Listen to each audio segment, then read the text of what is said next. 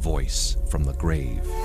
The story of Martin Cable. Are you one of the frightened? Surely you must have read Hamlet at some time or other in your life.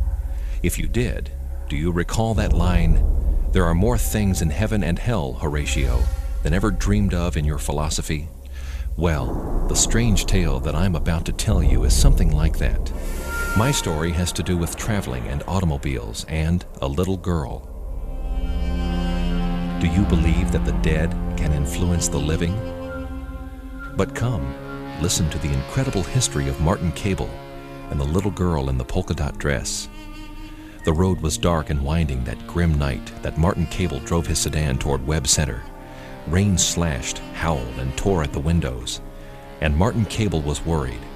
His headlights had fused out, and driving in unfamiliar territory down an unknown road on such a dreadful night was not the safest thing in the world. But Martin Cable was due in Webb Center for an important business meeting that could mean a new life for him. And so he drove on, taking his chances with the weather, with the car, with his life. Suddenly, through the windshield wipers mopping furiously at the glass, Martin Cable saw a flash of something up ahead, a white face in the darkness. Hurriedly, he slammed on the brakes and the car swerved to a halt. Martin Cable peered out on the road. There was a little girl standing there, in a polka dot dress, the rain pelting at her viciously, making a tangled mess of her hair. The child's face was chalk white and ghostly. Before Martin Cable could ask her anything, she came forward and put one tiny hand on the car window and pointed down the road. Mister, her small voice was pitiful, you better turn left here. There's a big hole in the ground just ahead. You can't go that way. Gratefully, Martin Cable thanked her and asked if he could give her a lift home. She shook her head and indicated a gray cottage just to the right of the road. I'll be all right, she said. I live just there. So Martin Cable took the turnoff and arrived safely at his destination, tired and shaken, but thankful that the little girl had saved his life. The next day, when he inquired about the road, the hotel clerk told him that a rock slide had made an immense pit on the road that could kill anyone who fell into it. Well, Martin Cable completed his business in Webb Center, paid a visit to a toy store, and drove back the way he had come. He had decided to reward the little girl for her kindness of the night before. When he drew his car up to the gray cottage, a peaceful serenity hung over the walls and the windows. Martin Cable, with his gift under his arm, knocked loudly on the little oaken door. A small, gray-haired woman came to see who it was.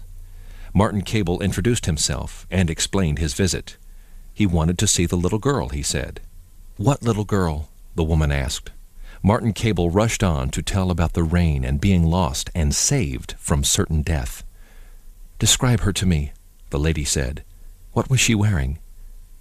Confused, Martin Cable mentioned the polka dot dress, but he didn't understand until the lady shook her head sadly. Yes, she said, it was Madeline. Once a year she comes to that part of the road and warns some traveler away from the very spot. It's been like that for five years now. But Martin Cable was dumbfounded. What did the woman mean? Yet it was all very simple. Madeline was my daughter, and five years ago she died in an accident at the place where she told you to turn. You see, she got run over by a car there. Curious, isn't it? A little girl returning like that to warn the unwary traveler away from death. Oh, yes, if you're driving tonight, do be careful. There might be a nasty break in the road.